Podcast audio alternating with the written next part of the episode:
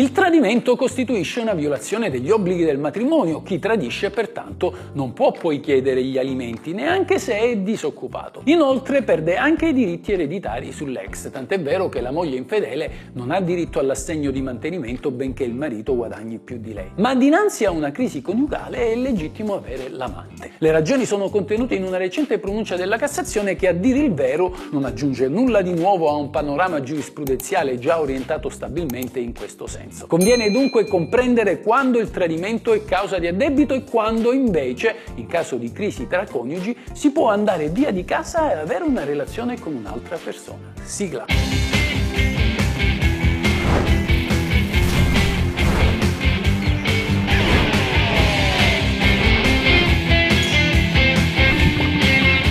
Questa è la legge.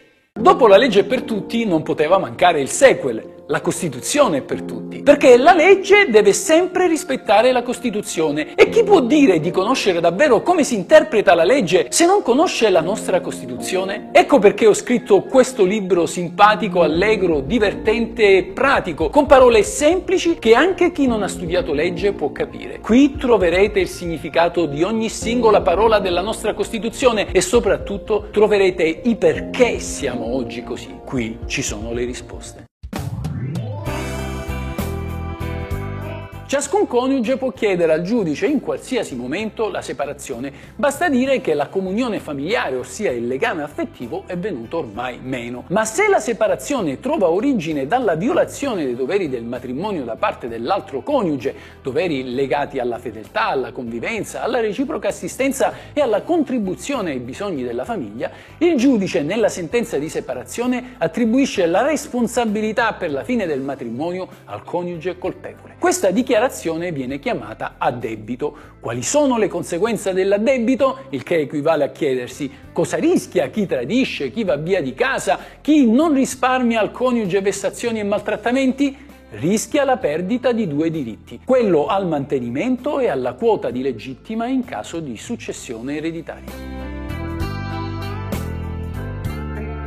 È chiaro che chi per via del reddito più elevato è tenuto a pagare il mantenimento ha maggiore interesse a far accertare l'addebito a carico dell'ex coniuge. Infatti, in questo modo non dovrà più versargli alcuna somma a titolo di alimenti. Al contrario, è assolutamente indifferente per il coniuge economicamente più debole far accertare l'addebito a carico dell'ex. Questi infatti avrà comunque diritto agli alimenti a prescindere dalla condotta tenuta dall'altro coniuge. Il mantenimento è infatti conseguenza della sproporzione tra i redditi dei due coniugi e non anche della violazione dei doveri coniugali. Quindi tanto un marito fedele quanto un marito traditore dovranno entrambi pagare gli alimenti alla moglie se questa ha un reddito inferiore e non è in grado di mantenersi da sola. Al contrario, una donna infedele con un reddito insufficiente all'autosostentamento non può chiedere gli alimenti al marito perché è sua la colpa della fine del matrimonio.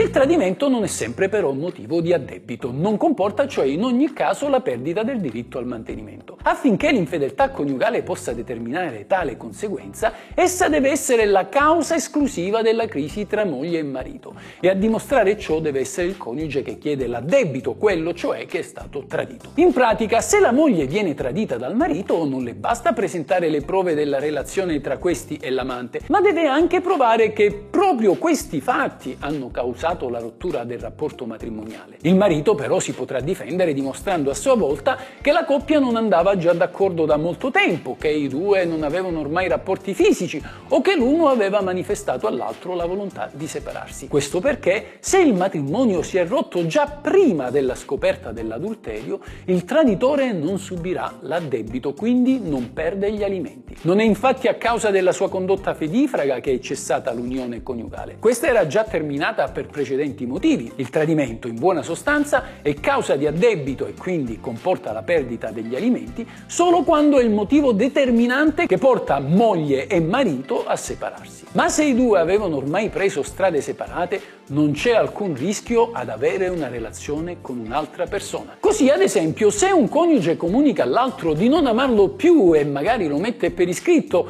e qualche mese dopo l'altro coniuge si trova l'amante, non potrà essere ritenuto responsabile dell'adulterio. In buona sostanza, dice la Cassazione, in presenza di una crisi coniugale già bella e conclamata, è legittimo avere l'amante. Questa è la legge.